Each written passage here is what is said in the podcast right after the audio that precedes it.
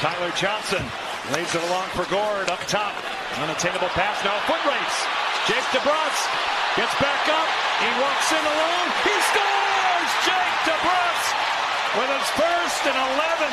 The drought's over, and the Bruins have a 2-0 lead. Hello, friends. I don't know if it was that Jake DeBrusk goal or this cup of coffee that I'm working on, but I am still buzzing after last night's 2-1 win for our Boston Bruins over the Tampa Bay Lightning. Welcome to the Locked On Boston Bruins podcast, part of the Locked On Podcast Network, your favorite team every single day. My name is Ian McLaren, and I am the host of this podcast that you can find wherever podcasts can be downloaded, whether it be Apple, Spotify, Stitcher, Google, Carrier Pigeon, wherever you get podcasts from, you can get the Locked On Boston Bruins podcast. Apple listeners, I would encourage you to leave a rating and a review. That would be very much appreciated. If you are on twitter.com, you can find me at Ian C. McLaren. You can also follow the show at LO underscore Boston Bruins. Today on the podcast, we'll look back at last night's big win over the Lightning. We'll also update the Eastern Conference power rankings and take a look at some news and notes from around the NHL.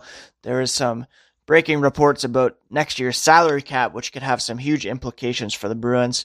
Uh, but first, Jake DeBrusk scores the game-winning goal uh, after getting tripped up on a breakaway, getting back up on his feet, putting the puck past Andrei Vasilevskiy, and, uh, you know, there was some question as to where he would play in the lineup as, uh, you know, the number two left winger on the team. He has been playing traditionally with uh, David Krejci and then whoever they had on the right side prior to the trade deadline. Uh, he's since been bumped down to the third line alongside Charlie Coyle. He did skate prior to this one on the top line with Patrice Bergeron and David Pastrnak as Brad Marchand was a game time decision after coming down with some food poisoning from some bad salmon, apparently. As it happened, Marchand was able to play. Uh, DeBrusk was on the third line with uh, Charlie Coyle and Chris Wagner, and it was a very effective line. And DeBrusk was rewarded with his first goal since uh, February 8th, I believe. And uh, Bruce Cassidy said, It's nice to see when you play the right way and you're on pucks and chipping behind them and not getting ridden out of the play easily. He's a guy, meaning DeBrusk, that at his age, scoring matters, maybe more than some other guys. I'm glad he got playing the right way. It wasn't a freebie. He earned it because he was playing hard. Uh, Coyle deflected a Tampa pass into the neutral zone. DeBrusk turned on the Jets lunged for the loose puck at the Lightning blue line. He was tripped by a diving Zach Bogosian, uh, but as the ref put up his arm to call a delayed penalty, DeBrusk popped up, collected the puck, finished off the breakaway with a nice top shelf uh, snipe on Andrei Vasilevskiy for his 19th of the season, giving the Bruins a 2-0 lead that uh, they would not relinquish. Uh, Cassidy added he was persistent. Another night, maybe he goes down on that one and doesn't get up. You just don't know. He stuck with it, got rewarded at the end. I thought their line was excellent. And yes, that line, sorry, that line of Coyle, Wagner, and DeBrusk uh, played really well uh, in this game, and I have a feeling that they will be kept together for a couple games at least. Um, you know, Anders Bjork and Carson Kuhlman are both candidates to play on the right side of any given line. Uh, both were scratched last night in favor of uh, Wagner being put on the third line, and then we had a fourth line of Kuraly, Lindholm, and Nordstrom. Uh, Nordstrom engaged in some fisticuffs, which really seemed to get uh, the team energized, as it did with David Krejci a couple games back. Um, so I think this is a lineup that we might see together a little bit here um, as maybe the more skilled and speedy Kuhlman and Bjork take a back seat and see what it takes to uh, succeed at this time of year from a bird's eye view. Uh, DeBrusk added, uh, you know, hopefully I get hot at the right time. We all know he's a bit of a streaky player. He added that's one of the main things. Usually in the past, I have gotten better around this time just overall mentality. It's a matter of sticking with it, grinding it out, and understanding that these things do happen. that being a bit of a goal drought that he was on. Just a matter of trying to limit those, and hopefully I have a hot streak. I mean, ultimately, hopefully it's uh, some consistent scoring that he's able to bring to the table. Being sent down to the third line certainly has sent a message that Bruce Cassidy wanted to get through to the young uh, winger. And uh, yeah, hopefully it's a sign of things to come for him. And, uh, you know, just getting that secondary scoring and contributions up and down the lineup. I mentioned uh, Brad Marchand. He was held out of the morning skate, was a game time decision. Uh, and he ended up scoring the first goal for the Bruins on a, a tip in from a Torey Krug feed uh, with about 55 seconds to go in the first period. It was the 290th goal of his career, moving him past Ken Hodge for seventh on the Bruins all time goals list. He was limited to only about 14 minutes.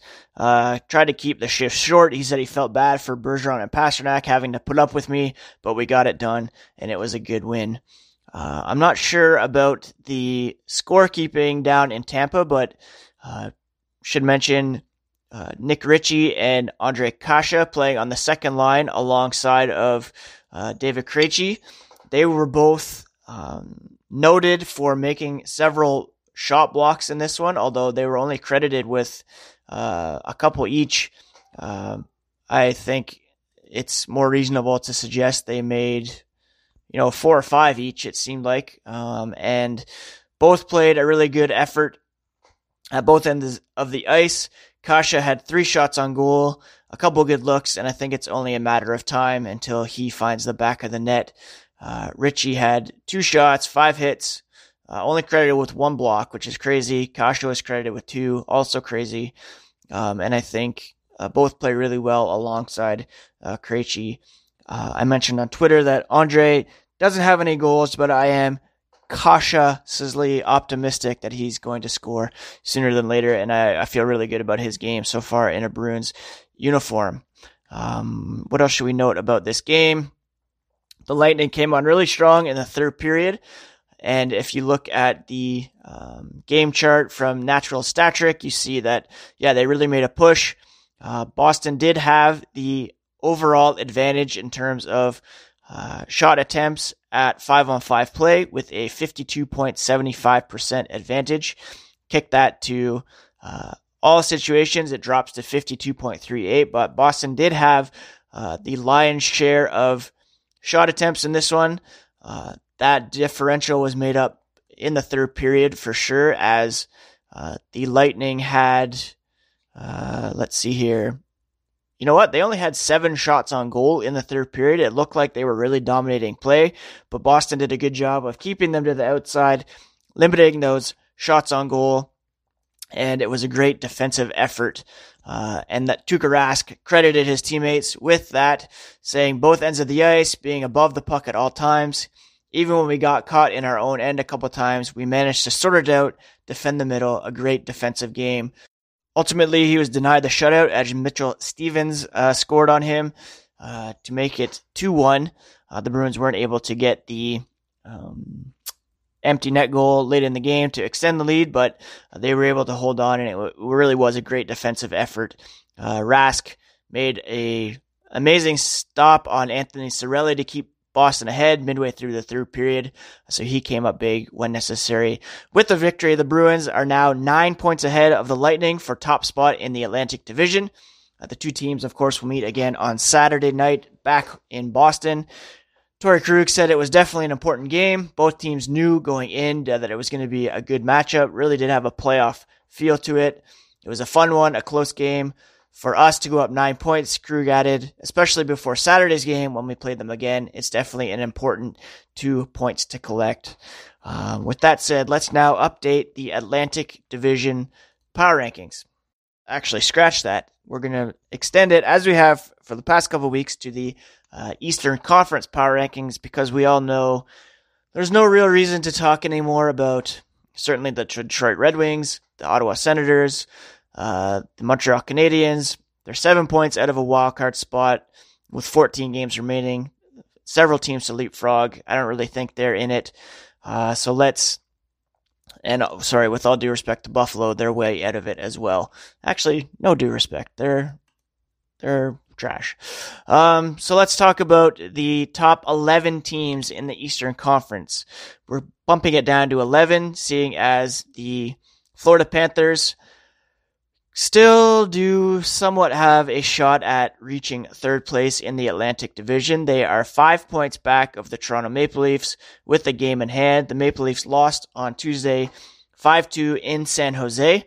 Uh, they could have extended that and pretty much locked down the third spot with a seven point lead, uh, but uh, they left the door open for the Florida Panthers, who, as I said, are 11th overall in the East.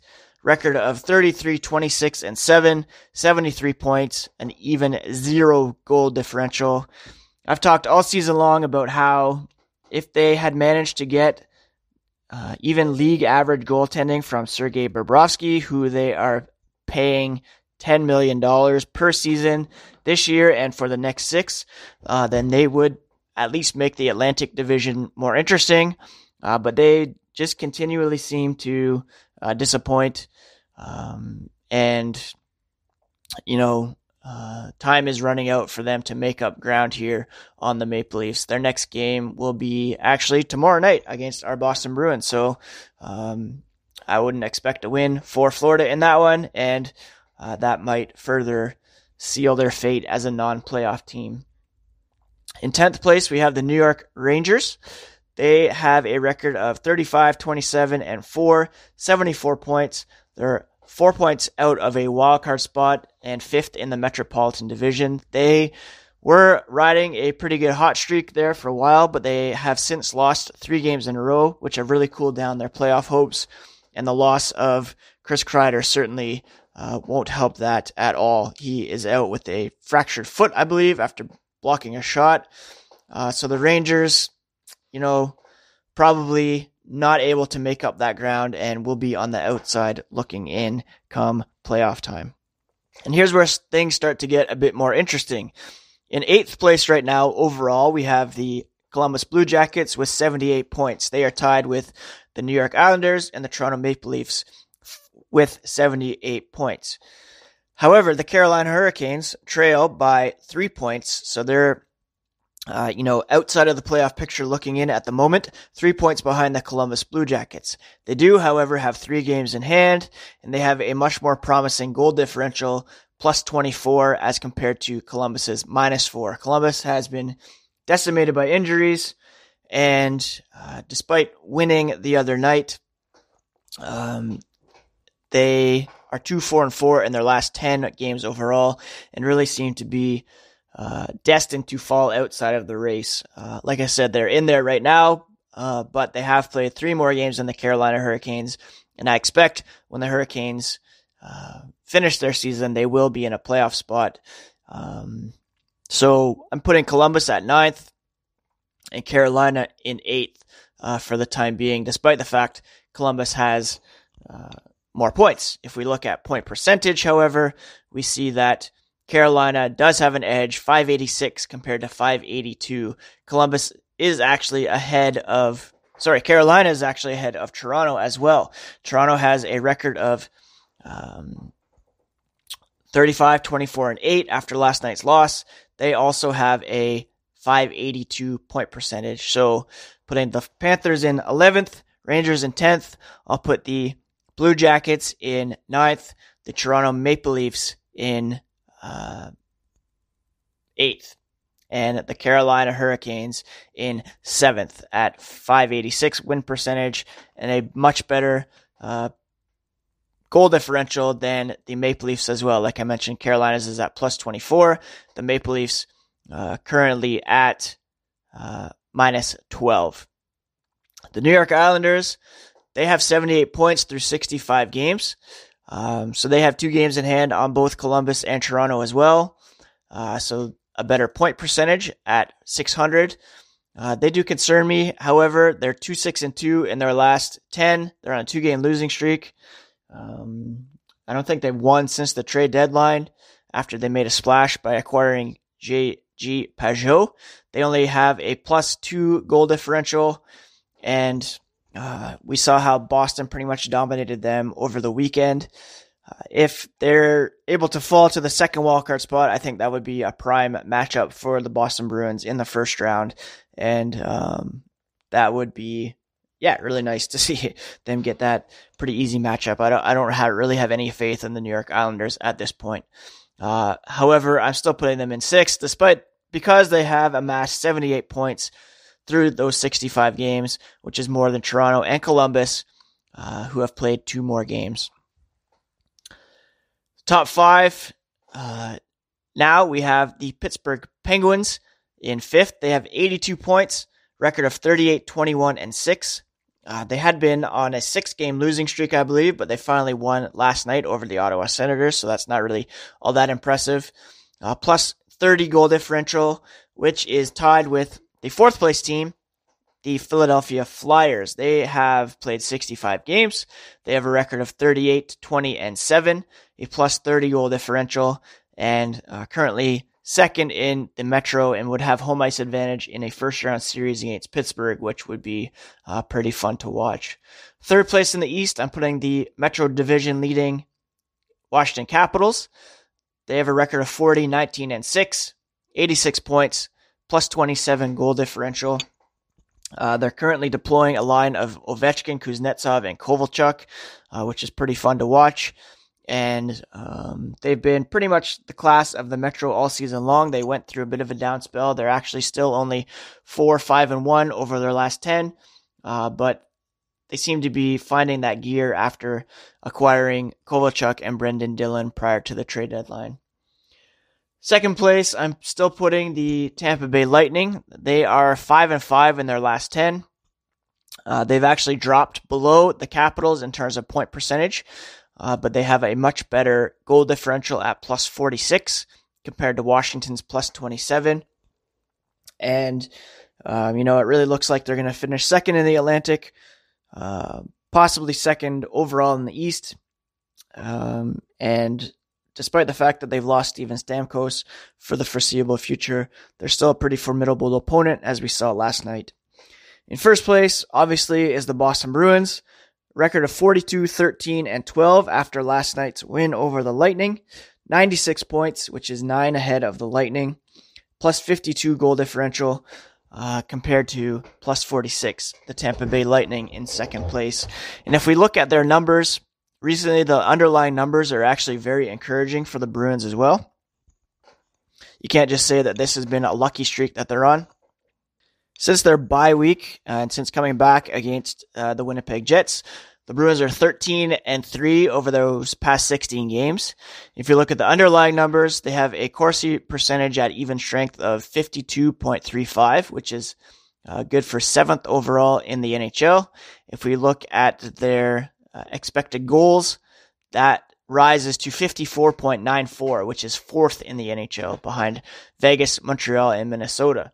Uh, if we look at their PDO, we see that they're not you know, particularly high in that. They're 100.9, which is ninth, uh, so meaning they're not, you know, particularly riding high shooting percentages or high save percentages.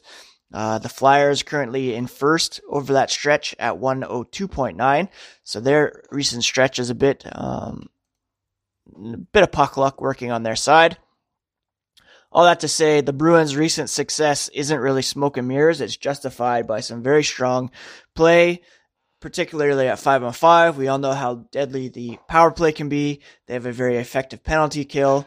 So the fact that the Bruins are so uh, high in the standings in the East right now is, um, you know, explained through those underlying numbers and doesn't suggest that they're due for any regression anytime soon which is very encouraging to see. We might see Cassidy rest some guys here and there, uh, which could result in some losses, but that's fine. They have a pretty solid standing atop the Atlantic, atop the um, uh, Eastern Conference, atop the NHL. Really, they have now those 96 points, six up on St. Louis in the race for the President's Trophy and home ice advantage throughout the playoffs. Uh, so Boston has a luxury, especially after last night's win, of uh, being able to rest some guys down the stretch, which should hopefully pay off for them uh, in the postseason when the games matter most. Those of you who have been listening to the podcast for quite some time will have heard all the great advertisers working with Locked On to reach sports fans. You may not know that Locked On Bruins is a great way for your local business to reach passionate Bruins fans just like you. Unlike any other podcast, Locked On gives your local company the unique ability to reach local podcast listeners. Not just any podcast listeners, a Locked On podcast listener. If your company wants to connect with Bruins fans and a predominantly male audience that is well educated with disposable income, then let's put our company right here on this Locked On podcast. local fans love to support local businesses. Text the word advertising to 33777 or visit lockedonpodcasts.com slash advertising and let us know who you are. We'll get our team to help your team achieve locked on advertising success. Again, that's advertising to 33777 or visit lockedonpodcasts.com slash advertising. We look forward to hearing from you. Let's finish today's show by looking at some news and notes from around the NHL. Uh, I forgot to mention yesterday there was some uh, talk about uh, Torey Krug and his impending UFA status. Um, there was some talk about that. He said, you know, he doesn't really want to talk about it much during the season. Not really something that's on his radar right now. Uh, there was a re- uh, report this morning from Bill Daly, who's the assistant or deputy commissioner uh, of the NHL, and he said the salary cap could go up to as high as 84 to 88.2 million, uh, up from the current 81.5 million. It's dependent on negotiations with the NHLPA. That would be obviously huge for the Bruins, as they are looking to retain Krug services and also have to resign uh, the likes of Jake DeBrusk, Matt Grzelcyk, Anders Bjork, uh, perhaps also Yaroslav Halak. Um, so if the cap is able to go up, that would certainly be a benefit to the Bruins and their efforts to keep this current core together. Um, what else is going on around the NHL? Apparently, Montreal Canadiens general manager Marc Bergevin said head coach Claude Julien will return behind the bench next season. Uh, some fans are calling for the GM and the coach to be fired as the club is on the verge of missing the playoffs for the third straight year.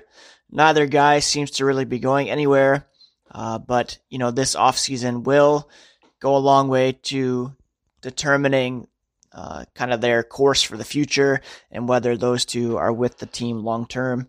Again, that cap space would help the Canadiens as it would many other teams. Um, as I mentioned earlier, their underlying numbers recently are, are pretty strong, actually. The Canadiens have been playing well. I think it's more a issue of personnel than the coaching, uh, but uh, perhaps some fresh voices are needed in that room uh, to get them going uh, in the future. I mentioned the Leafs lost last night, but Auston Matthews did find the back of the net. He scored his 46th goal of the season.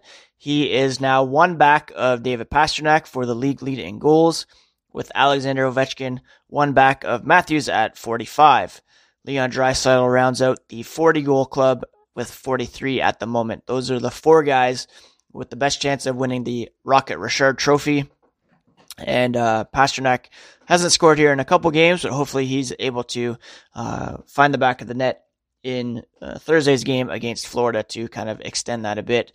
Uh, Pastrnak's now at 92 points, third overall in the NHL behind Connor McDavid at 95 and Leon Draisaitl, who's running away with the Art Ross race at uh, 108. Uh, Tuukka Rask now just one percent, oh, like, yeah, very close to the league lead in save percentage. Pavel Francouz Darcy Kuemper, Anton Khudobin leading the league at 929.